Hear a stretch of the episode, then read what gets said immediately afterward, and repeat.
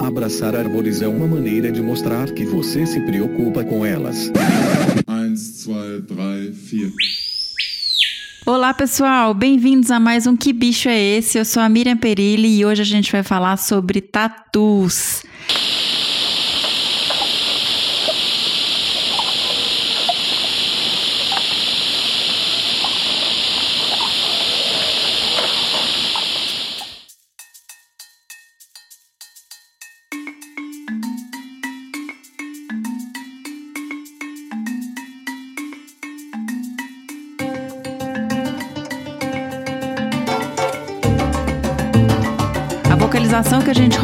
Último episódio foi de um tatu galinha, Dasipus novencinctus. É, foi uma vocalização diferente, muita gente não reconheceu, eu mesma não sabia que animal era, o Fernando que escolheu essa vocalização. E, infelizmente, a gente não recebeu e-mails dessa vez. Então, pessoal, lembrem-se, caso vocês saibam qual foi o animal que a gente tocou no último episódio, não esqueçam de escrever para bicho@desabrace.com.br. É sempre muito bom receber e-mail de vocês, então escrevam pra gente, tá bom? E já que não temos e-mails, vamos passar direto para nossa conversa que hoje foi com o Danilo Kluiber, o Danilo, que é médico veterinário pela Universidade Paulista e mestre em doenças tropicais e saúde internacional pelo Instituto de Medicina Tropical da Universidade de São Paulo, a USP. Ele é também pesquisador associado ao IP, Instituto de Pesquisas Ecológicas, ao Instituto de Conservação de Animais Silvestres, o ICAS, e ao Naples Zoo at Caribbean Gardens. Ele é ainda veterinário dos programas de conservação Tatu Canastra e bandeiras e rodovias. Então, é, espero que vocês gostem. Foi muito bom conversar com o Danilo e vamos passar direto agora para esse bate-papo super legal sobre tatus.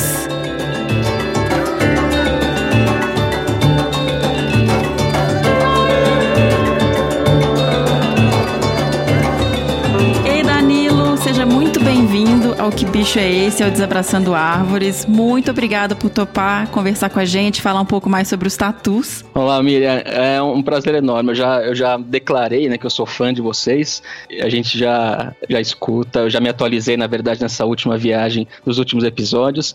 E é um prazer enorme participar. Inclusive, agradecer não só pelo convite, a oportunidade de divulgar um pouco mais sobre os tatus, sobre essas espécies tão pouco conhecidas, uh, sobre o nosso projeto também, mas também agradecer por vocês terem revelado que animal que é esse que fez o som, né? Porque se vocês tivessem chamado a gente antes para tentar descobrir, a gente acredita que todos da equipe ali iam falar todas as espécies de insetos, anuros, tudo, né? As rãs, né?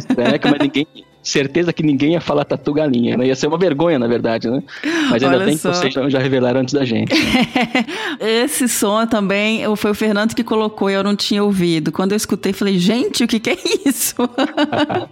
É impressionante, é muito diferente, né? Não, não conhecia. É, na verdade, tem muito, pouca, muito poucos trabalhos publicados falando sobre vocalização em tatus, né? O, o Emos, ou o né? Uhum. cita alguma coisa assim no, em algum livros dele, tem um mais recente de 99 falando disso, e tem também uma outra espécie de tatu que aí já é mais conhecida, que ela, que ela vocaliza mais alto, né? Mas não tão assim quanto uh, mais, mais baixinho e, e, naturalmente como o Tatu Galinha que vocês mostraram. Mostraram não, né? Passaram um áudio. Essa vocalização que vocês mostraram do Tatu Galinha, segundo alguns autores, ela fala que ela, é, eles falam que essa vocalização tem uma relação mais social ou quando ele está forrageando. Então o filhote faz isso quando está uh, procurando a, a mãe para se alimentar, uhum. durante a amamentação. E esse barulhinho que vocês mostraram é, são animais forrageando que fazem essa comunicação entre eles ou ele sozinho, mas é, um, é, algo, é algo mais social, é um comportamento mais social deles, não é uma vocalização por estresse, por exemplo, como a gente tem em outra espécie de tatu, que em inglês eles chamam de screaming armadillo, que é o tatu, tatu que grita, se a gente for traduzir assim a grosso modo, uhum. é o tatu gritador, né?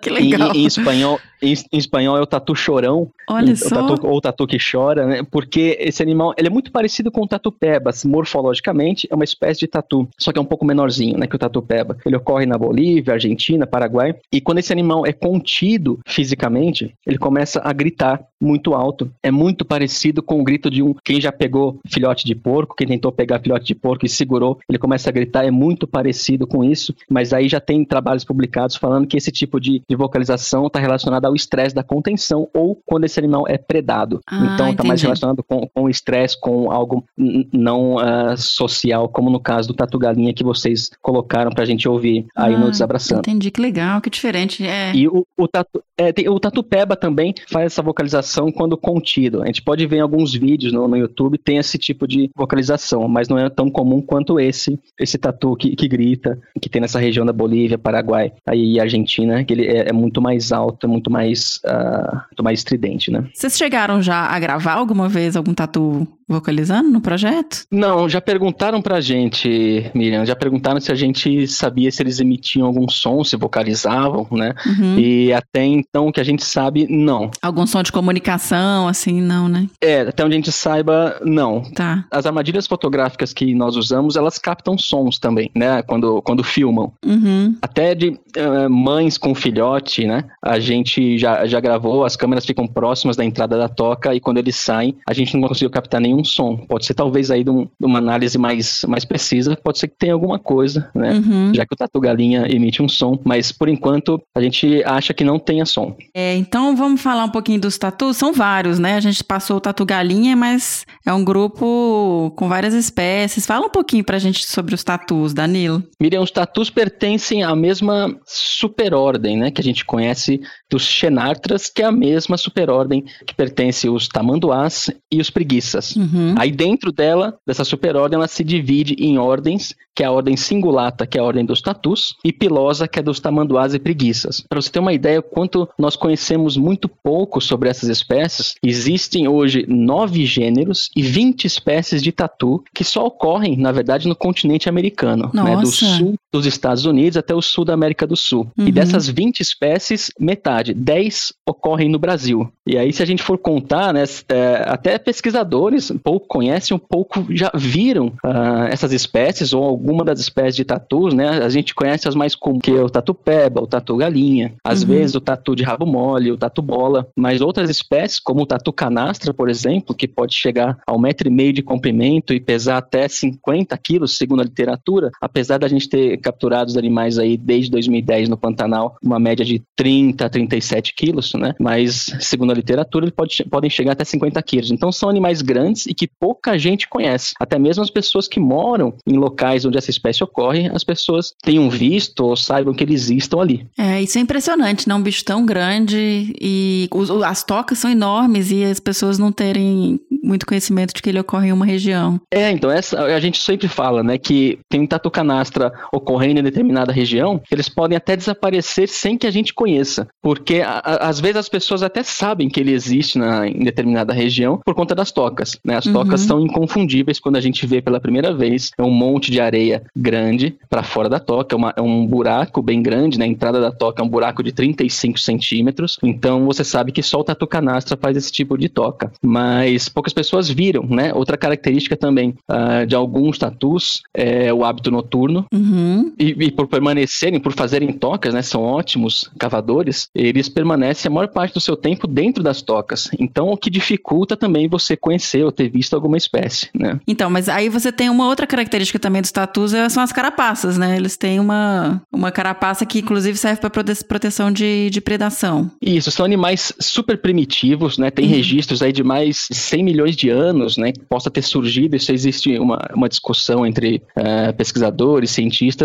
mas uma característica que, na verdade, muita gente pergunta para nós pesquisadores é se, o ta- se os tatus são mamíferos, justamente por conta desse aspecto primitivo, porque eles têm essa carapaça cheia de, de escamas, né? Aham. Tem um andar diferenciado, então as pessoas normalmente associam com répteis, né? Com, os, com as tartarugas, jabutis, né? Os, os cágados. Olha só. Então, muita gente confunde achando que tatu é um réptil, né? Por conta desse aspecto Uhum. dele. E na verdade é um mamífero, um mamífero como um cachorro, um gato, né? Um- uma anta, um, Uhum. Uhum. uma, uma, onça, então, é, mas que são muito primitivos, são os primeiros animais aí a, a resistirem também a todas essa, essas passagens de eras aí. E tem também como característica interessante para revelar, os tatus são animais com metabolismo lento, então são animais que têm uma temperatura do corpo muito mais baixa comparada com um cachorro, por exemplo, uh, ah, 38 graus, né? Uh, os tatus têm uma média de temperatura de 32 a 34 graus. Então, tá. consequentemente, eles têm um metabolismo muito mais baixo, são mais lentos, né?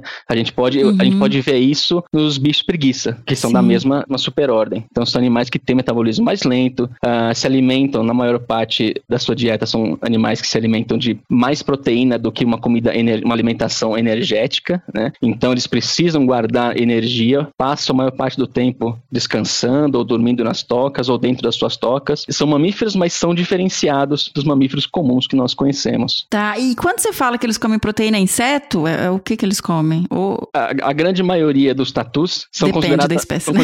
é, são considerados insetívoros, né? Então se alimentam tá. de formigas e cupins, até onde a gente sabe. Uh, uhum. Com relação a outras espécies como o tatupeba, que é o mais comum, esse uhum. ele, ele é a única espécie que consegue, das que nós temos aqui no Brasil, né? Que conseguem aprender alimentos. Então eles conseguem mastigar, porque eles têm uma abertura da boca um pouco maior comparada com outros tatus. Então eles se uhum. alimentam de pequenos insetos, pequenos vertebrados, né? Pequenos sapos, lagartos. É, eu falo pequenos, mas na verdade tem até vídeos de tatupeba predando uma iguana, né? Então Nossa. são animais que podem predar, é, predam pintinhos, né?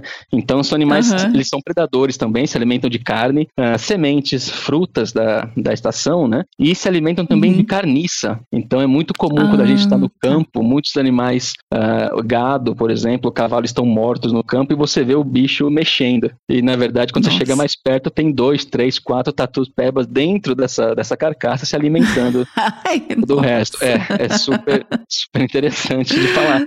Mas principalmente depois do almoço, alguém estiver fazendo alguma refeição, aí é super legal, é super legal falar sobre isso. E na verdade o tatu peba, ele é tão comum que muita gente fala que é o tatu que fica em cemitérios, né, que se alimenta de, de mortos. Mas não, na verdade é porque os cemitérios são grandes campos, né, campos de terra ou uhum. campos de, de, gramado. Então, e por eles cavarem tocas, as pessoas acham que eles ficam lá dentro dos túmulos, dos, dos, caix, dos ah. caixões, se alimentando de pessoas. Mas não, na verdade eles estão usando esse espaço para cavarem suas tocas. E aí, no campo, na verdade, eles se alimentam das carcaças que estão disponíveis no, no, na natureza, na verdade, né? Gente, que loucura essa história de cemitério, não sabia. É, é, você perguntar para muita gente se conhece o tatupeba, o pessoal fala, ah, conhece, o que come morto, come defunto, né? Nossa, então eles associam, é, eles associam por animal usar a área do cemitério, que é a área de terra e a área de gramado, e cavarem suas tocas, as pessoas acham que eles estão se alimentando de defunto. E por também verem esses animais se alimentando das carcaças de outros animais, né, no campo. Então a pessoa já acha que eles comem defunto. Gente. As pessoas deixam de comer o tatupeba porque tem ah. essa associação que eles se alimentam de defunto, então não pode comer, ah. faz, faz mal, né? E preferem Gente. o tatu galinha, que na verdade tem esse nome popular de tatu galinha por conta do gosto da sua carne. E aí essa, a dieta varia bastante, né? Para nossa surpresa, por exemplo, o tatu canastra, até onde nós sabíamos desde o começo do projeto, é que ele era um insetívoro especialista, se alimentava de formigas e cupins, mais cupins que a gente conseguiu detectar no Pantanal. E aí, uhum. na verdade, ele é um pouco mais generalista, se eu posso dizer assim, né? Uh, a gente uhum. descobriu que ele preda ovos. A Zilka Campos trabalha com jacarés na Amazônia e no Pantanal. Ela publicou um trabalho Sim. sobre predação tatu canastra predando o ninho de jacarés na Amazônia, né? Predando os ovos e mostra ele predando mesmo, fugindo da mãe que vinha para proteger. Ele dava volta na árvore e predava os ovos, matava os filhotes, comiam, né? É,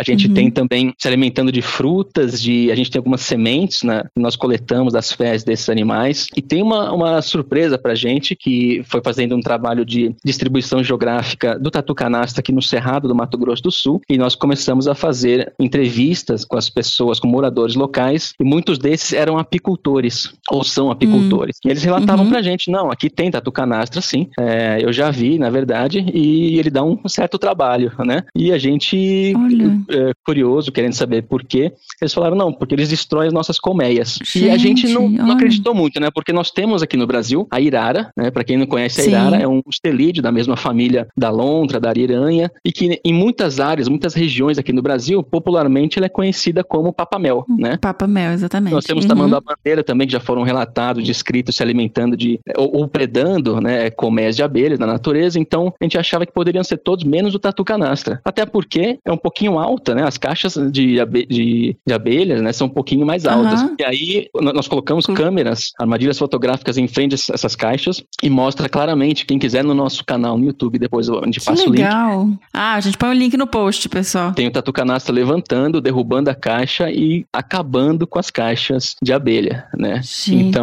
a gente a gente tentando aí, né, defender e a gente até brinca, né, tentando defender uma espécie, falando que ele é carismático, é uma espécie importante, e tudo mais, e ele causando esse conflito todo, né? E nós, foi um conflito novo, na verdade, que nós descobrimos, Sim. né? É, a gente não tinha ideia. Para quem conhece apicultor, né? Para quem conhece o trabalho de apicultor, sabe o quanto é metódico o trabalho de apicultor, né? O quanto eles são cuidadosos, exige disciplina, né? Para você cuidar da caixa. E de repente você vê um tatu canastra destruindo, destruindo, completamente a caixa, se alimentando. A gente acha que eles se alimentam das larvas, né? Das abelhas e do que tem ali dentro, não do, do mel em si, né? Porque ah, na natureza tá, eles se alimentam da, das larvas e dos ovos dos cupins. Então a gente uhum. acha que eles façam a mesma coisa e acharam aí, né? Uma maneira oportunista de se alimentarem da, das caixas de abelha, mas eles destroem completamente. E aí com isso surgiu o, o Arnaud foi muito muito feliz em pensar num, num projeto para que a gente pudesse trabalhar junto com os apicultores e que uh, a gente pudesse aí desenvolver um, um, trabalho de desenvolvimento, não sei se a gente pode falar de desenvolvimento sustentável, mas é valorizar esse produto e subprodutos do mel para que Sim. essas pessoas preservassem, né, não, não matassem o tatu canastra e mantivessem o tatu na área e a gente entrasse com ideias e medidas para aumentar um pouco essa altura dessas caixas ou colocar barreira nessas caixas para evitar que ela uhum. seja predada e destruída, né? E aí com isso as pessoas Sim. que é, entrarem nesse projeto, nessa, nesse piloto que nós estamos fazendo aqui na região, é, a gente conseguisse um selo, um certificado para esse mel, amigo do,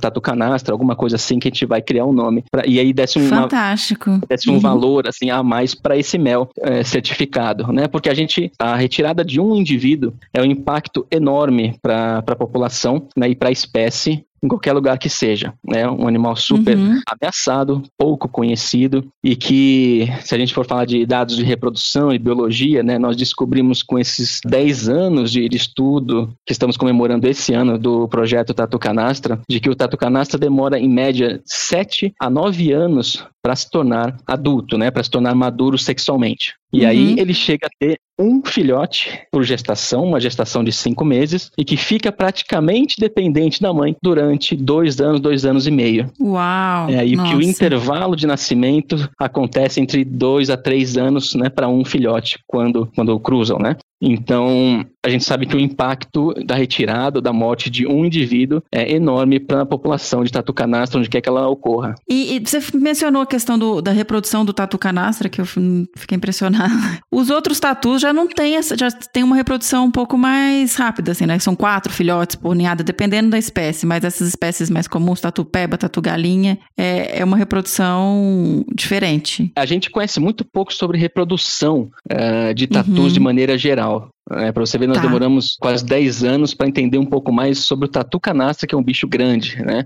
É. Ah, então, o que, mas o que se conhece um pouco melhor é da fêmea do tatu galinha, porque esse animal foi tá. criado também e ainda é criado muito em laboratório para pesquisas, né? A gente pode entrar depois em detalhes sobre, sobre o porquê, mas ele foi criado em laboratório por muito tempo, então se conhece muito sobre biologia desse animal e reprodução também. Então, comparado com o tatu canastra, por exemplo, o tatu galinha, a fêmea pode ter aí de quatro, seis filhotes, né? É, a literatura varia bastante com relação ao número e ela tem um, um fenômeno super interessante que é chamado de polimbrionia obrigatória. Ela, ela pode, na verdade, antes disso, ela pode reter o óvulo fecundado por determinado tempo, que ninguém sabe ainda qual o tempo que ela pode reter, qual o máximo de tempo ela pode reter. Então, ela pode copular hoje e daqui dois, três meses nascer o filhote ou começar a fecundar esse, esse óvulo, né? Então, Gente, às vezes as pessoas falam, é, eles retêm isso, talvez seja uma adaptação uh, evolutiva da espécie, né? É, uh -huh. Então ela pode reter esse óvulo por um determinado tempo, que ninguém sabe ainda ao certo. E o mais interessante dessa poliembrionia é que a partir de um óvulo uh, geram vários filhotes. Então, por exemplo, a partir de um pode gerar quatro. E esses quatro são clones, são idênticos morfologicamente e geneticamente, e são todos Isso do é mesmo sexo. É, é. São todos do mesmo sexo. Esse é um dos outros motivos em que a espécie também foi muito estudada em laboratório, porque você tem, para quem faz pesquisa clones. em laboratório, né, com, com, animais, você tem clones, são animais, são idênticos em todos os sentidos, né? Então, é. uh, aí se conhece um pouco mais sobre o tatu-galinha, mas ainda é muito pouco para a gente falar ou para extrapolar para outras espécies, né? Nossa, gente, isso é muito legal. Quais são os métodos para se estudar uma população de tatus? Ou, claro que dependendo da pergunta, a gente vai ter uhum. métodos diferentes, mas como que vocês fazem normalmente? Eu acho que antes da tecnologia, antes dos equipamentos, é bom citar e lembrar que a gente precisa de uma equipe sólida. É o que a gente tem desde o começo do projeto, uma equipe que vem crescendo e a mesma equipe desde o começo, uma equipe que trabalha em longo prazo, dedicada ao projeto ou aos projetos em longo prazo. Eu acho que é uma, um, um, mérito do, do Arnaud de manter essa equipe por muito tempo e isso ajuda também a que a gente tenha dados com maior credibilidade, porque é sempre o mesmo pessoal dedicado e que, e que gosta de fazer também e acaba, acaba se aguentando ao mesmo tempo também, né? As pessoas, a gente se aguenta quase 10 anos já, então acaba sendo um casamento e passa por diversas crises, mas acaba se aguentando e, e, como consequência a gente tem dados aí muito interessantes da dedicação dessa equipe e consequentemente eu não posso deixar de mencionar, Miriam, as parcerias que nós temos hoje, se eu não tiver desatualizado, são mais de 20 universidades trabalhando em parceria com a gente, cada um no seu departamento de eh, genética, ecologia, saúde, publicação dos resultados. Então, graças às parcerias que nós temos, é que, que saem esses dados publicados ou saem esses dados também em longo prazo e que o projeto é mantido também, as ações que nós fazemos, é, graças a esse, esse, pessoal que também dá o seu nome, dá o nome da instituição e está trabalhando com a gente, principalmente no, com relação à saúde, vou puxar um pouco para o meu lado, que a gente tem parcerias aí desde o início do projeto e que analisam as amostras para a gente e tem ajudado a entender um pouco mais sobre saúde dessas, espé dessas espécies, né, do, dos tatus de maneira geral, do tatu canastra e do tamanho bandeira. É o que a gente sempre comenta é aqui no Desabraçando. Quando a gente fala uhum. de, de um programa de biologia da conservação, você não tem uma ou duas pessoas, você tem que ter uma equipe multidisciplinar com várias frentes, vários temas, e é isso que,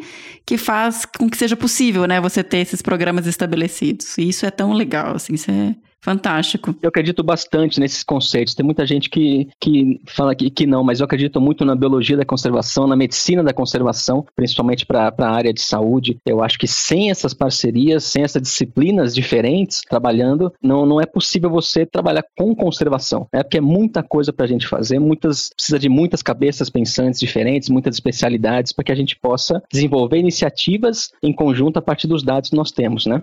Tem, tem vários aspectos, né? Primeiro, a anatomia. Então, quando a gente compara um tatu com uma anta, um, um lobo-guará, uma onça, você é, vai pensar em locais para você colocar os rádios colares, né, que são aqueles colares que têm ou sinal por VHF ou por GPS, que dão a movimentação do animal, assim, falando de maneira geral, né? É, uhum. no tatu você não consegue colocar. E aí nós podemos iniciar, assim, por várias metodologias, né? Uh, existe a possibilidade de colocar, e foi como o Arnaud iniciou o projeto piloto, né? É, só mencionar rapidinho, o Arnaud, que o Danilo falou é o Arnaud Debier, que é o coordenador do projeto de tatu, do Tatu Canastra, né, Danilo? Uhum. Existe a possibilidade de colocar, utilizando armadilhas fotográficas, que hoje, hoje elas têm aquela tecnologia de câmera digital. Então você coloca um cartãozinho de memória, você vai lá, checa na hora, está tirando foto ou não. E aí com essas uhum. fotos, são coloridas, muitas são filmagens, né? Na minha, eu não tô velho, mas na minha época em estágio, o, o, Fernando já tava lá, o Fernando estava lá antes já no IP, quando eu comecei a fazer estágio. Ele já era bem mais velho, já é mais velho que eu, né? Mas ele já estava lá antes, ele trabalhava com a. Olha, chamando o Fernando de velhinho, eita! É bom que ele não pode defender, né? É bom que ele não vai poder se defender só mas eu. Ele mas tá, ele tá, tá, já tá ficando velho aqui. então, mas quando eu comecei a fazer estágio, o pessoal usava, o Lauri, o pessoal utilizava câmeras com filme, né? Então você tinha tinha Sim. que colocar a câmera, deixar lá e depois de semanas levar para a cidade para revelar, tá? Hoje a tecnologia ajuda bastante. E essa tecnologia Sim. ajuda na resolução das imagens. E isso vai ajudar também no estudo com tatu canastra, porque a gente descobriu que cada indivíduo tem uma característica e um desenho diferenciado das escamas, com cores, com manchas. Então a gente ah, consegue identificar uhum. cada um. A gente consegue identificar cada um na, nas fotos, saber quem é quem nas fotos. Como fazem também com os grandes felídeos, principalmente. Né? Uhum. Você consegue identificar é, através dos celos. Eu trabalhei no Parque Estadual do Rio Doce e uhum. a gente fotografava os tatus. E teve uma época que a gente estava tentando pela banda, porque se a gente, quem não conhece um tatu canastra, gente, eles têm uma faixa mais clara na carapaça, uhum. né, embaixo, assim. Na, car uhum. na carapaça mesmo? É, é, é na carapaça. É, carap... Na borda da carapaça, né? em volta da carapaça. E aí eu a gente tentava ver se conseguia identificar algum padrão. Que legal que vocês estão conseguindo fazer isso. Não sei se é nessa faixa ou se é no, na carapaça é, inteira. Como é que funciona? A, a faixa é um, um, grande, uma grande margem pra gente, porque é bem grande, é um, os desenhos mudam bastante. É um, um, mosaico, na verdade, de, de manchas, né? Então uhum. é, um, é a primeira coisa que a gente olha essa, essa faixa. Depois tem na cauda, tem na, tem na pata, né? O Gabriel uh, e, e, o Arnold publicaram um artigo, quem quiser tá, depois está na Identata já ano passado, e fizeram um guia sobre como identificar tatu canastra, identificar é, o indivíduo, né? Então tá publicado uhum. na, na Identata, saiu ano passado. E é uma coisa bacana tá. Porque ajuda, muitas vezes, como você citou o Parque Estadual do Rio Doce, eu estava lá há três, quatro dias atrás, né? Aí começou a fechar por conta do, do Covid, tivemos que vir embora, quase que eu não chego aqui em Campo uhum. Grande. Mas Nossa. nós começamos um projeto lá, mês passado, e você conhece bem, sabe que Mata Atlântica é super fechada, uhum. e o pessoal identificou pra gente lá, quando trabalhavam e ainda trabalham com as onças, né? O Fernando tá lá trabalhando, é, o Ricardo Arraes, o veterinário estava lá com ele, e eles passaram pra gente essas informações que estavam registrando o Tatu Canastra. E aí, com esses dados, uhum. o Arnaud decidiu começar um projeto na Mata Atlântica. E aí, como o relevo, a vegetação, a Mata Atlântica em si é super difícil para andar, para a gente entrar com a mesma logística que a gente tem no Pantanal, que é tudo plano. E na verdade uhum. eu fui, a gente vai andar, a gente ficou acostumado a andar só no plano, né? Quando a, a, a equipe deslocou para lá agora, a gente quase morre de subir aqueles morros, né, de Mata Atlântica.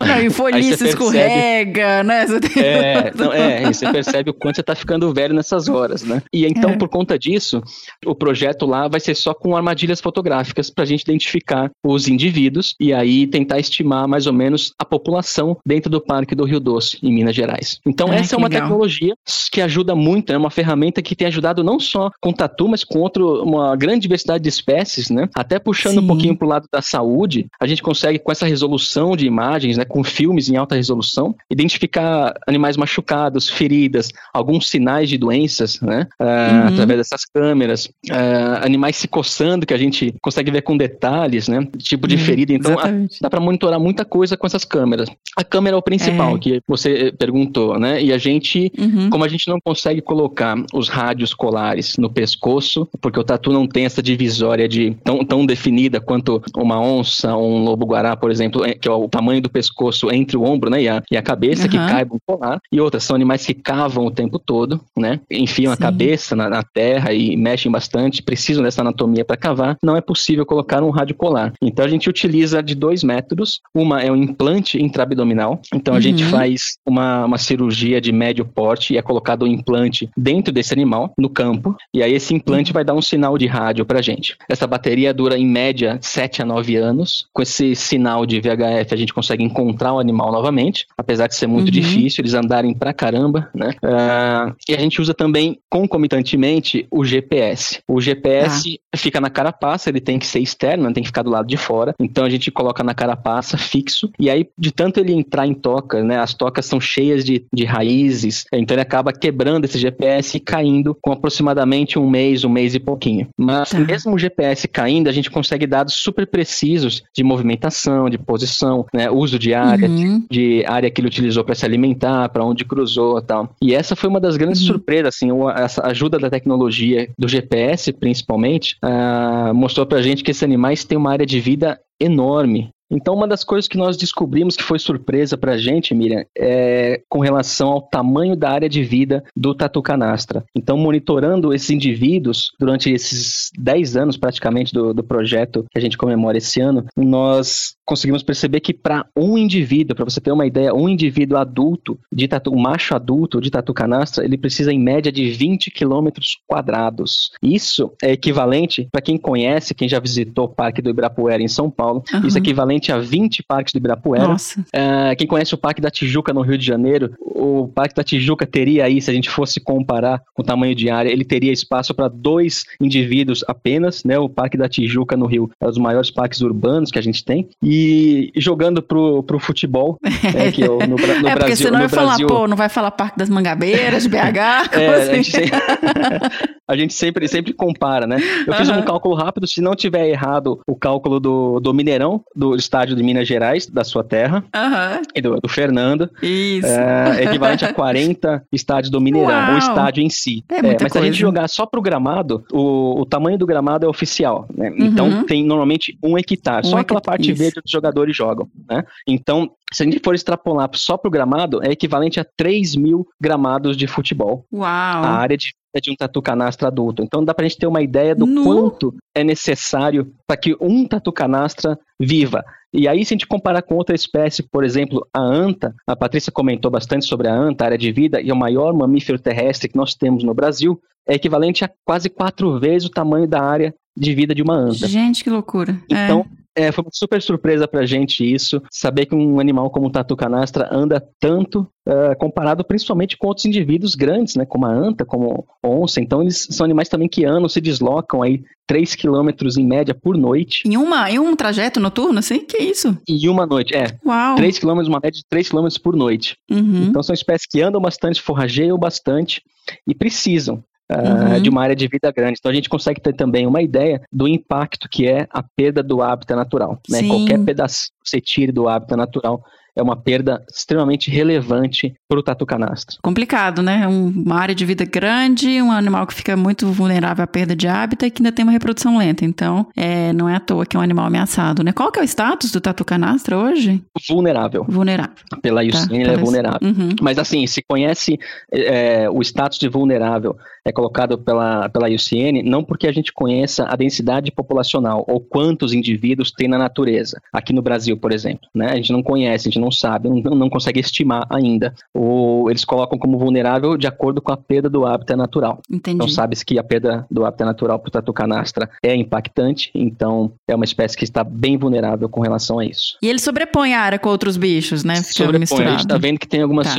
sobreposição, principalmente macho sobrepondo a área de várias fêmeas. Uhum. E eles andam aí, em média 3 km por noite, cavam uma toca gigantesca que nós mencionamos aqui, a cada, uma média de uh, uma toca a cada três noites, né? Então uhum. faz um esforço danado e faz uma, faz uma toca gigantesca Nossa, é. é, a cada três noites. E eu esqueci de comentar, esses animais solitários só ficam juntos, né? Sim. né? Só uh, encontram outro indivíduo, permanecem juntos para copularem e aí depois se separam e a fêmea cria o seu filhote sozinha. E o fato Uau. interessante, voltando para a tecnologia das câmeras, que eu esqueci de mencionar, que é só o principal do projeto, eu vou ser demitido se eu não isso. Mas com a tecnologia das câmeras, uh, o Arnaud começou a colocar isso em agosto de 2010, né? Só para identificar uhum. se tinha ou não tatu canastro na região ou na fazenda Baía das Pedras, que é onde nós trabalhamos desde então, e que dão todo o apoio pra Sim. gente lá. Então ele queria só identificar se tinha ou não tatu canastra, porque as tocas o pessoal já sabia que tinha. E aí, uhum. com essas câmeras, consegui identificar que não só o tatu canastra utiliza uh, as tocas, mas na época eram mais de 40 espécies que estavam utilizando, 40 diferentes espécies utilizando a toca do tatu canastra. É, e aí, com é isso, sim, um bicho, um bicho super pouco conhecido na época, e ainda é muito pouco conhecido em todos os sentidos, né? Cientificamente e popularmente. Eu falo que o Arnold foi muito feliz de classificar uma espécie que era pouco conhecida, que não tinha nem sequer informações né, uh, em longo prazo ou estudos sobre essa espécie. O Arnold acabou classificando o tatu canastra como engenheiro do ecossistema, né? Que engenheiro Sim. do ecossistema são aquelas espécies que alteram o seu hábitat uh, natural, né, o hábitat onde elas estão, e provêm recurso para as outras. Então a gente tem aí como exemplo uh, uh, os castores, que são espécies que mudam o curso do rio e provê água uhum. para outros lugares, né? A anta, a gente anta, tem episódio é, da anta que a gente fala também, isso é, um pouquinho. Tem que ser também a anta, pelo amor de Deus. É, elas são também é, engenheiras de ecossistemas. Então tem várias espécies, até a arara azul também é citada como uma engenheira por cavarem a sua, a sua, o oco, né, nos ocos das árvores e tal, e outras espécies utilizarem. Mas o tatu canastra é, é muito mais, né? Então eu vou ter, eu vou, uhum. eu vou colocar o tatu canastra lá em cima. a gente já registrou até hoje mais de 80 espécies. Aí agora, com essas fotos gente. do Rio Doce, entrou paca, entrou diversos mamíferos, né? Então a gente conseguiu, juntando vários biomas, vários ecossistemas, várias espécies utilizam a toca do tatu canastra e se beneficiam dela, né? Se refugiam de, uhum. refugiam de predadores. A gente descobriu também que dentro das tocas a temperatura é sempre a mesma, né? Entre 24... É isso que eu ia perguntar, como é que é a temperatura nas tocas? É entre 24 e 26 graus sempre, né? O Arno Brinca fala que é igual uma, uma adega de vinho, né? Mantém ali, independente da temperatura externa. Então, no Pantanal, para quem conhece, o Pantanal é um local também que faz frio, às vezes chega a 8 graus, uhum. né? E Sim. a temperatura da toca é a mesma, 24, 26 graus. Gente, e quando faz muito calor também, né? Que é super quente, chega nos 42, 43 graus, a temperatura uhum. se mantém estável. Então, muitas espécies, como a jaguatirica, a irara, tamanduá-mirim, uh, usam muito as tocas pra, como refúgio térmico, né? Para se abrigarem aí. E depois que o tatu canastra sai, ou às vezes também, quando o tatu canastra tá dentro, vira uma bagunça, né? Nessa, nessas tocas, eles não sei É mesmo? Dividir, Entra junto? É, é, muito comum eles entrarem e dividirem as tocas. Um dos sinais que o tatu canastra está nas tocas é quando ele fecha a entrada da toca com areia. Mas muitas uhum. vezes também ele não fecha a entrada, ele fecha um pouquinho lá pro fundo. Então isso acaba criando um outro cômodo, né? Ele acaba dividindo o cômodo dele e fazendo quase um Airbnb, né? Na, na, nas tocas.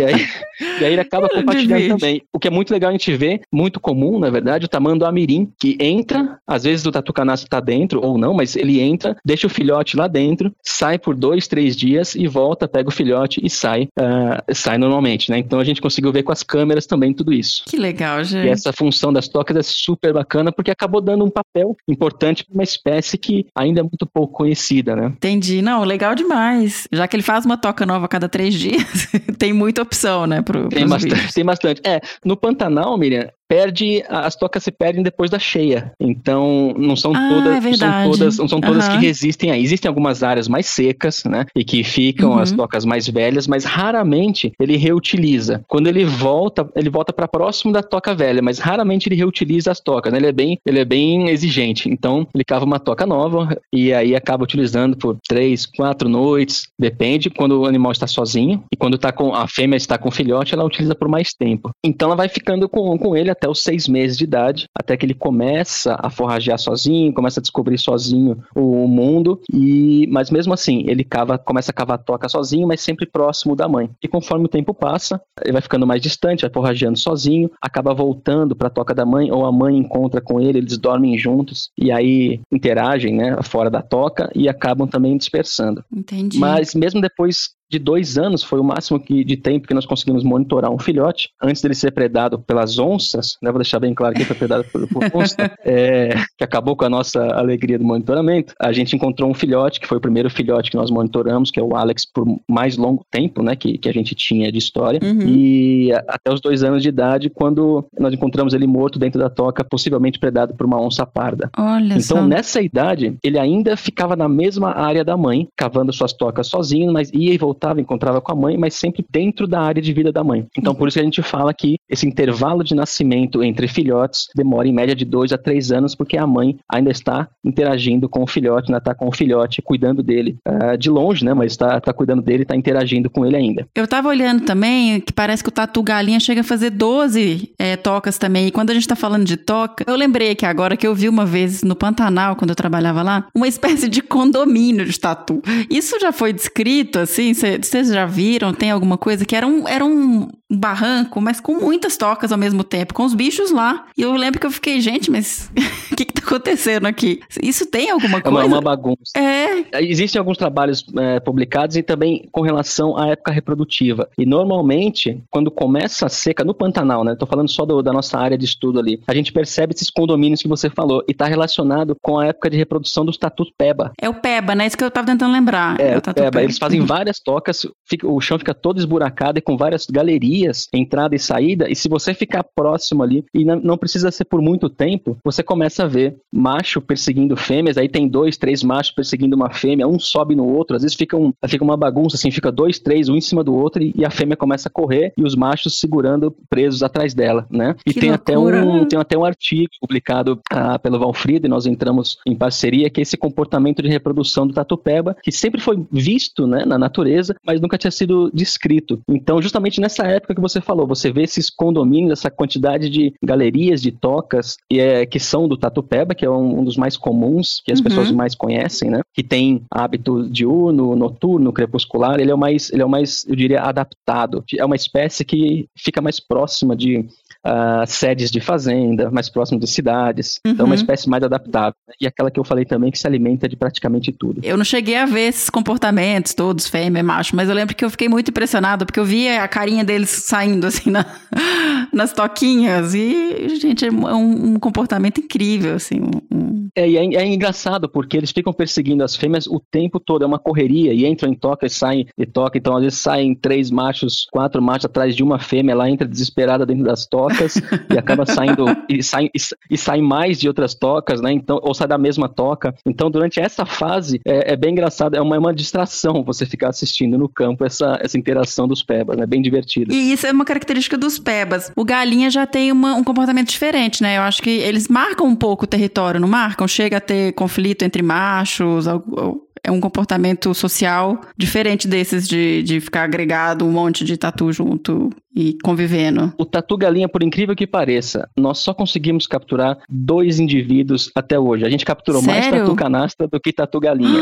é super difícil de ver nessa região do Pantanal. Uhum. Às vezes muita gente fala, nossa, tem de monte onde eu moro, onde eu, onde eu tenho meu sítio. É, mas o tatu galinha, comparado com o tatu peba, por exemplo, é uma espécie que fica mais restrita a permanecer em áreas cobertas, áreas com vegetação mais densa. Uhum, Dificilmente tá. o tatu galinha fica em áreas abertas, né, uhum. nessa região do Pantanal. Tá? Pode ser que em outras regiões, mas a grande maioria onde nós conhecemos, Mata Atlântica, o animal ele, ele evita sair nesses lugares abertos, ele fica mais em áreas fechadas. A gente encontra tocas, são tocas é, não tão fáceis de serem avistadas, porque é uma toca que ele puxa folha seca para dentro da toca para se proteger ou para fechar a toca. Então é diferenciada do peba e como você mencionou, aquela bagunça toda aqueles condomínios de, de galerias, né? Então ele fica mais dentro de, de áreas fechadas e raramente sai. Então, por exemplo, os animais são, na grande maioria, a, a espécie, na verdade, na, na, grande maioria, noturna, de hábitos noturnos, crepuscular noturno, uhum. mais pro noturno. E os filhotes e os jovens são, são os que mais saem durante o dia, durante a manhã e têm hábito mais crepuscular. Então os filhotes saem nas horas mais quentes do dia, durante a manhã e mais crepuscular. Mas o resto, os adultos, fêmea adulta e macho adulto, costumam ficar em áreas fechadas, né, áreas com vegetação mais densa e costumam sair na maior parte do tempo à noite. Entendi. E até puxando mais de novo, assim, continuando mais o tatu galinha, o Danilo, hoje em dia a gente tem falado muito dessa questão do, de doenças, é, é, entre animais e humanos, principalmente né, com esse drama que a gente está vivendo, a situação gravíssima com o Covid-19, que foi uma doença que pulou de animais para seres humanos. E você mencionou que tem muitos estudos, tem muita informação sobre o tatu-galinha por ele ser criado para estudos, né? Tá relacionado com isso, com essa questão de saúde, de epidemiologia? Como que funciona essa parte epidemiológica para tatus? Que eu sei que é um animal que tem muito, do, que é um reservatório de doenças e tem uma relação, é, inclusive, de transmissão com humanos e o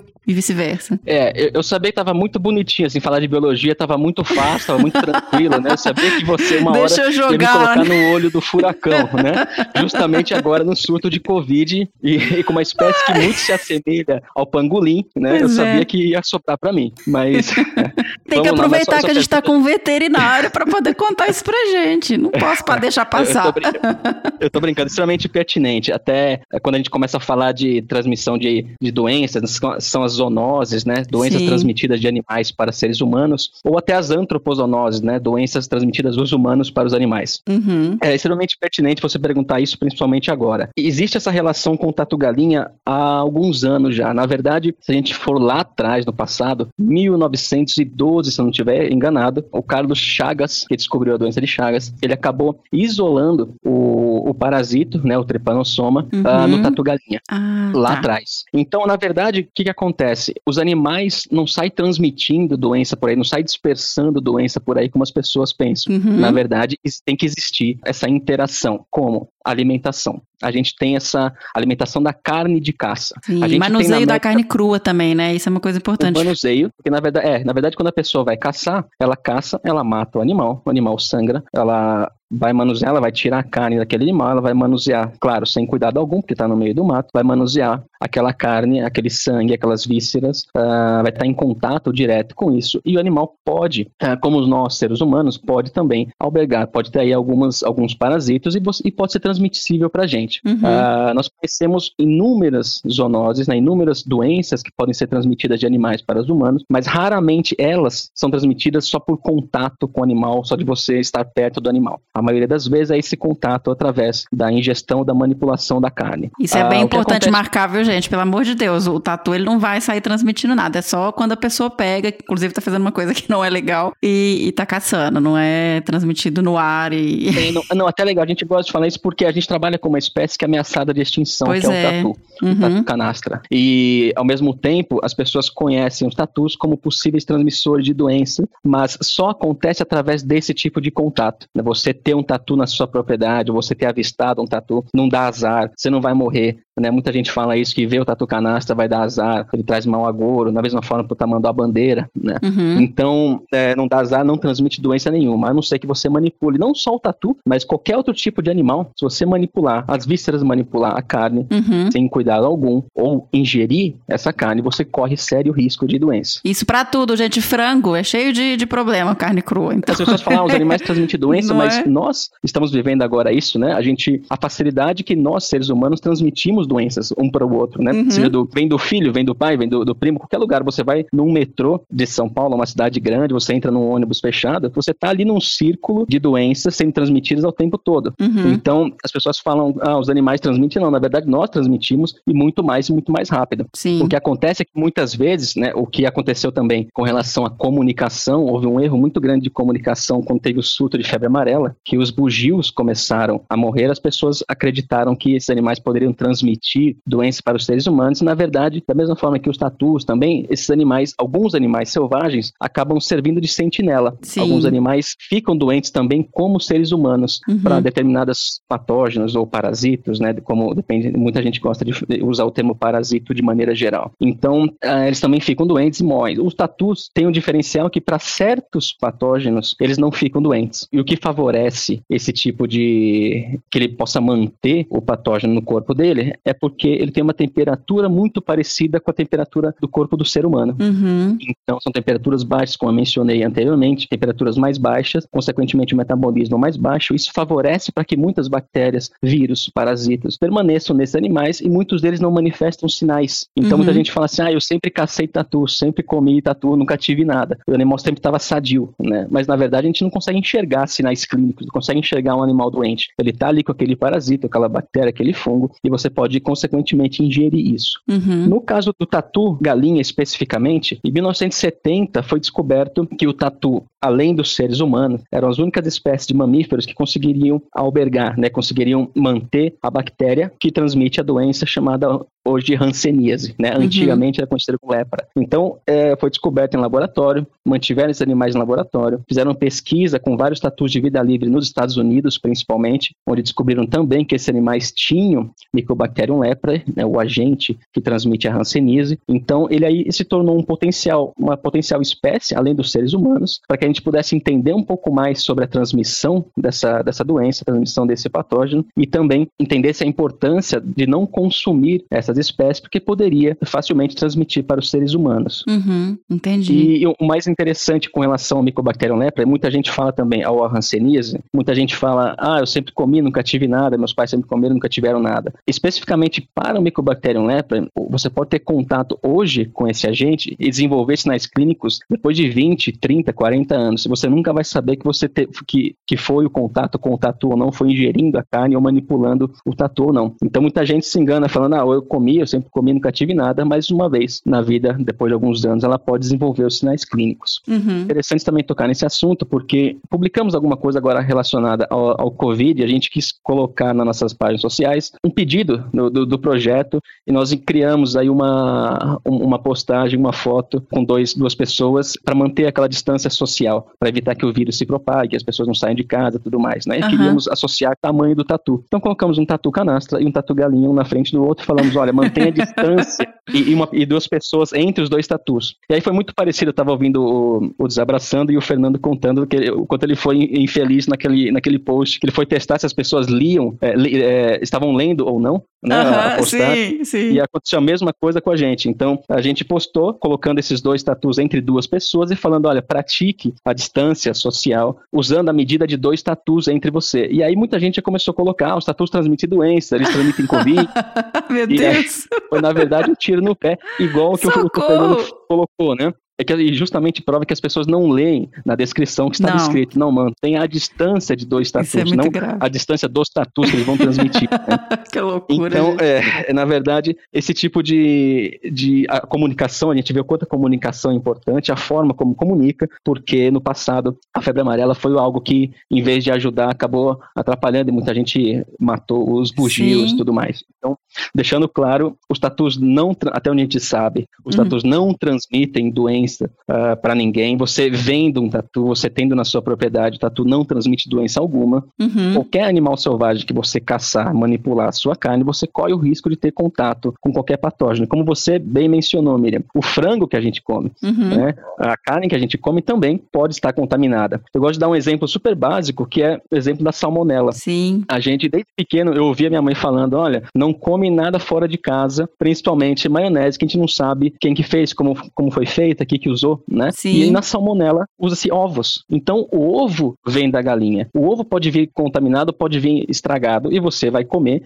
Um ovo contaminado, Cru. um ovo estragado, um ovo com salmonela, uhum. é um ovo que tem ação de bactérias que começou a apodrecer também e tem ação dessa bactéria que é a salmonela. E aí você acaba ingerindo. Então, é, até mesmo que a gente sempre consome, que são os ovos, ou até o frango, ou a carne que a gente compra no supermercado, podem estar contaminados com diversos tipos de bactérias, de fungo, de parasita, de vírus. Uhum. Tudo tem esse efeito feito para que não seja. Existe uma inspeção sanitária, existem regras tal, mas pode acontecer. Então, Sim. os animais não transmitem doença para a gente, na verdade, nós procuramos e buscamos isso quando exercemos algum tipo de cultura, como a cultura da caça, a cultura da manipulação da carne. A gente acaba aproximando esse tipo de coisa. E usando aquela frase de, de é, cochata que as pessoas falam, né? A gente sabe que a perda do hábitat natural para algumas espécies, além de levá-las à extinção, também faz com que a gente fique mais próximo desses animais mais selvagens. Então eu quis tocar nesse assunto e falar sobre essa questão do tatu, das doenças, ah, para a gente lembrar, porque o pessoal tá assim, fala muito da China e a China, e tá todo mundo agora ficando em pânico com a China e, e né, ficando xenofóbico com os uhum. chineses e etc. E eu queria trazer uhum. essa informação que isso não é uma, uma cultura exclusiva da China. É lógico que lá é pior, você tem um monte de, de uso de, de animais e de espécies Sim, é diferente, culturalmente bem diferente. Mas lembrar que a gente é. também faz isso. Então, assim, essa caça ilegal e o manuseio errado das espécies silvestres, elas também trazem problema em qualquer lugar que seja. A gente, lógico, a gente tem uma população menor, a gente tem áreas ah, florestais maiores, por exemplo, que diminui esse contato, mas não quer dizer que a gente não faça. Então vamos trabalhar para que isso também não aconteça aqui. Isso, bem, bem colocado, Miriam, para a gente lembrar que a América Latina, na verdade, tem essa cultura de se alimentar de tatu. Só para a gente lembrar, o tatu é a segunda carne de caça mais apreciada depois da paca aqui no, aqui no Brasil. Uhum. É, então é um bicho que foi sempre usado. Bolívia, por exemplo, o pessoal usa para fazer aquele, o charango, que é aquela viola, né? Aquela viola ah, mais para artesanato, usa a carapaça do animal, então manipula uhum. a carne, manipula a carcaça só para fazer um instrumento musical. Então o tatu é muito apreciado, principalmente o tatu galinha. Esse nome tatu galinha vem porque o gosto da carne é muito parecida com a de frango, isso que o pessoal relata, né? Só não entendo porque as pessoas não comem frango, então, em vez de ir atrás caçar o tatu. Mas essa é a minha, minha pergunta de sempre, mas tudo bem. Uhum. Então o tatu é a segunda carne de caça mais apreciada. As pessoas continuam caçando. Então, lógico, não para acontecer na proporção que aconteceu com a China, tem que ser uma coisa muito maior, ter muito mais gente, muita gente utilizando ou se alimentando, ingerindo carne de animais selvagens, mas você, a gente fazendo isso também em longo prazo, você uma hora vai ter essa, essa grande probabilidade, não só do tatu, mas de você ingerir carne de animal selvagem, você tem uma chance de contrair alguma doença que era específica daquela espécie ou que ela não manifestava sinais, não transmitia, e aí acaba esse vírus, essa bactéria, esse parasita acaba mutando, adquirindo uma resistência para ficar no nosso corpo e aí acaba sendo multiplicando para os seres humanos também. Então tem que ter muito cuidado e lembrar também que é ilegal é, caçar animais selvagens. A gente tem uma das leis mais completas aqui sobre a biodiversidade, de proteção à biodiversidade no Brasil. Então lembrar também que é proibido caçar, perseguir, manipular qualquer animal selvagem uh, na natureza é, contra a lei, isso da cadeia, da detenção, multa, tudo mais. Né? Decorre risco, então. É Corre risco de saúde, principalmente. Né? E a maioria do, dos patógenos, como a gente está falando de animais selvagens, a gente conhece muito pouco sobre essas espécies. O, começou estudo, uh, eu, falei, eu falei que lá em 1912 o Chagas já fazia, mas a gente tem muito pouca informação sobre a saúde dessas espécies em vida livre, de maneira geral. Então a gente uhum. pode estar tá em contato aí com diversos patógenos que nós nem conhecemos, que nem foram descritos e que podem gerar uh, consequências gravíssimas para a saúde humana. Então é bom de não arriscar. Eu acho que a Covid veio com uma lição muito importante com relação a esse assunto, para que a gente pudesse perceber e, e, visualizar o grau de risco que a gente acaba cometendo para nós mesmos. Né? Nós buscamos isso, os animais selvagens não transmitem, né? a gente busca isso caçando, manipulando e trazendo para a nossa sociedade. Então, agora indo para essa parte até dessa questão da relação com humanos, é, vocês no projeto, você falou que vocês têm o selo, por exemplo, que dá um, um que traz, agrega valor num produto que seja amigável à presença do tatu canastra. E vocês também trabalham com outros tatus. Vocês têm um relacionamento com a comunidade de tentar fazer algum tipo de projeto de educação para tentar diminuir esse tipo de caça ou melhorar a imagem dos tatus, como do Tatu Peba? Vocês têm uhum. um projeto com a comunidade? O, selo a gente tá é, é um projeto que vai desenvolver esse selo de certificação para que as pessoas não, não matem, para que elas mantenham o animal na área. É um projeto que chama Canastras e Colmeias. Nós iniciamos uhum. esse ano, então está bem no projeto piloto. Nós estamos desenvolvendo as técnicas para mudar o acesso das colmeias. Então tá, tá bem no comecinho. A gente vai chegar. O objetivo é criar esse, esse selo e tentar diminuir ou eliminar esse conflito do, das pessoas, dos apicultores, principalmente, e o estrago que o Tatu Canastra faz nas colmeias, né? Com relação à educação, Miriam, é uma coisa que a gente, nós pesquisadores, tanto para comunicação e educação, nós não somos preparados para esse tipo de coisa, para exercer. Então a gente sempre Sim. precisa de ajuda, de parcerias ou pessoas que trabalham na área para poder traduzir todas essas informações técnicas que nós obtivemos ou, ou a gente obtém no, no campo ou com relação à espécie para ser feito um programa de educação. Então, desde o ano passado, se não me engano, ano passado, o ICAS, nós fazemos parte hoje do, do instituto, nós criamos um instituto, chama Instituto de Conservação de Animais Silvestres, ICAS, e que maneja principalmente, né, ajuda a manejar os dois principais projetos, que é o, o do, do Tatu Canastra e do Bandeiras e Rodovias, com Tamanduá Bandeira no Cerrado. Então, nós criamos e contratamos uma, uma empresa chama Fubá para criar os programas de educação para gente. Nós fizemos um workshop para tentar levantar as necessidades para cada projeto, o que, que seria necessário para a gente atuar, realmente fazer atividades ou iniciativas de conservação relacionadas à educação. Então, o pessoal tem feito bastante atividade no Pantanal com escolas locais, principalmente focado nas escolas, que a gente acha que é o que mais uh, vai dar resultado nesse sentido, ou com relação às ameaças que os animais têm. Então, a grande, o grande dúvida era, depois de um tempo de atuação do projeto, a gente vinha levantando dados, a gente vinha uh, para a gente indo no, no, caminho certo, mas um, um dia o Arnaud parou e falou: será que a gente está sabendo divulgar isso? A gente está sabendo atuar e educar as uhum. pessoas com relação aos nossos resultados? Está sendo, tá sendo eficiente, está sendo eficaz esses resultados que nós temos, né? Ou está sendo eficiente só para a comunidade científica? Aí, a partir daí, nós criamos esse, o Arnaud contratou essa empresa e nós trabalhamos junto com a FUBA, que desenvolve programa de educação ambiental para crianças e comunicação, principalmente nas escolas. Então, no Pantanal, por exemplo, tem as visitas nas escolas locais, nas escolas das cidades vizinhas, para fazer um programa mais de longo prazo em educação. É, tem uma equipe hoje também, tem, são duas pessoas trabalhando, pro, trabalhando com a gente, em parceria, trabalhando com as escolas. Aqui em Campo Grande, tem parceria com a Secretaria de Educação da cidade, então também eles fazem apresentações e fazem várias atividades com as crianças nas escolas aqui da cidade também. Então, a gente desenvolveu esse programa e para cada projeto, como a gente comentou também do projeto lá no, no Rio Doce, né, no Parque Estadual do Rio Doce, que é uma população que está ameaçada e graças ao parque ela continua estável, então também vai ter uma, uma iniciativa de educação uhum. desenvolvida especificamente para as ameaças daquela população. Então a gente viu que, na verdade, teria que agir junto, né? não só fazer o trabalho de pesquisa, levantar as condições ou status daquela população em determinada região, mas também teria que ter uma maneira eficaz de educar as pessoas, de passar essa informação, de sensibilizar, né? como a Susana Pada também sempre cita esse, esse termo, de sensibilizar as pessoas a respeito da, da, da espécie, não só da espécie, mas também da importância do, do ecossistema. Então, uhum. a gente tem sim, como mais uma iniciativa, a, a educação ambiental que faz parte dos projetos. Danilo, o projeto de vocês é incrível. Eu Parabéns sou suspeito, demais, eu, assim, eu vou tô... concordar com você, mas eu sou suspeito. Foi uma aula que você me deu. é muito legal. E assim, você deu uma aula que eu aprendi muito. Obrigada demais. Assim, estou encantada de saber tanto sobre tatus e saber das iniciativas que vocês têm desenvolvido no Pantanal e agora na Mata Atlântica. Eu só tenho a agradecer por você ter disponibilizado um pouco do seu tempo para gravar com a gente, para trazer tanto conteúdo legal. Desabraçando Árvores está de portas abertas aí sempre que vocês quiserem falar mais sobre tatu e trazer tanta novidade pra gente. Obrigado. Eu agradeço mais uma vez. Eu falei para vocês é, que, eu, que eu sou fã, já escrevi, já declarei que eu sou fã e faço todo mundo escutar no campo. Eu sempre faço os downloads aí dos episódios. A gente escuta nos 15 dias de campo que a gente tem. Todo mundo, todo mundo gosta e a gente sempre dedica um tempo para ouvir. E somos fãs de vocês. É, vocês são pessoas extremamente carismáticas, né? Carisma é uma coisa que é essencial para trabalhar com conservação. Então é muito legal a gente ouvir vocês, participar principalmente. E se você falou que, se, que estão de portas abertas para falar, a gente falar o que a gente mais sabe fazer também. Então, o que, ou qualquer espaço, a gente sempre está disponível. É muito legal falar, divulgar. A gente sabe o quanto é importante divulgar uhum. sobre o projeto, sobre a espécie, as espécies em si, as necessidades e ações de conservação. Então, em nome da, de toda a equipe do, do ICAS, aos fãs também do Desabraçando, aos ouvintes que, que também dedicam tempo aí ouvindo e querendo saber, interar, se interarem sobre o assunto, pessoas que não são da área também, que eu sei que tem bastante gente que ouve Desabraçando e eu queria agradecer também pela Isso. audiência, né, e pelo apoio que dão a esse podcast que, que nós gostamos muito também, é super importante para a conservação. Ai, que legal, que legal, que bom ouvir isso.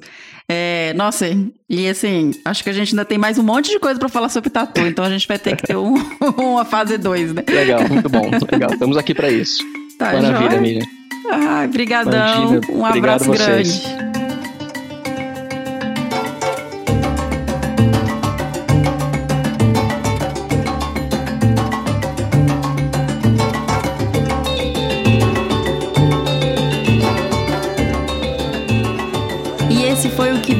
Esse de hoje? Eu aprendi um monte, espero que vocês tenham gostado. E alguns recadinhos finais. Se você gostou do episódio e gosta do Desabraçando Árvores e quer dar um suporte para que a gente continue trazendo conteúdo e principalmente conteúdo semanal para vocês, entre no site www.desabrace.com.br. Lá tem a opção de clicar e nos dar apoio via Padrim ou PicPay. No Padrim também vocês podem entrar em padrim.com.br e doar a partir de um real, pessoal. Não é muito, qualquer valor já nos ajuda. Então entrem lá. Se vocês gostam, se vocês querem dar suporte para a gente continuar, doem para a gente e deem essa ajuda. E por hoje é só. Fica em casa, não inventa moda de ir pra rua, não é hora disso. Vamos tentar fazer o maior esforço possível para achatar a curva e para que nosso sistema de saúde dê conta e para que a gente proteja a população, não só os idosos, população carente e todas as pessoas que têm comorbidades e que são mais vulneráveis, ok? E até o próximo Que Bicho é Esse? Beijo, até!